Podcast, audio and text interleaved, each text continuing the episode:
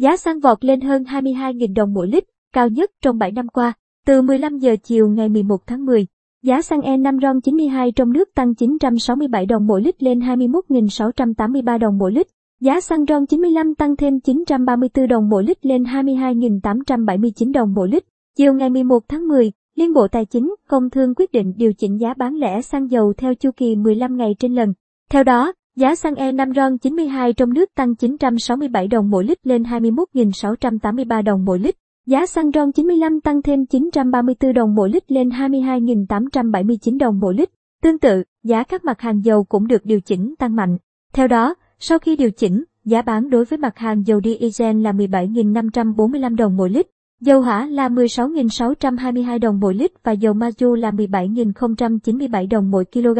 Ở kỳ điều chỉnh lần này, Liên Bộ Tài chính, Công Thương không trích lập quỹ bình ổn giá đối với tất cả mặt hàng xăng, tuy nhiên, trích quỹ cho dầu mazut một trăm đồng mỗi kg.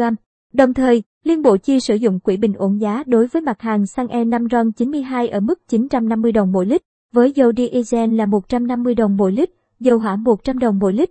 Như vậy, giá các mặt hàng xăng trong nước đã có lần tăng thứ ba liên tiếp.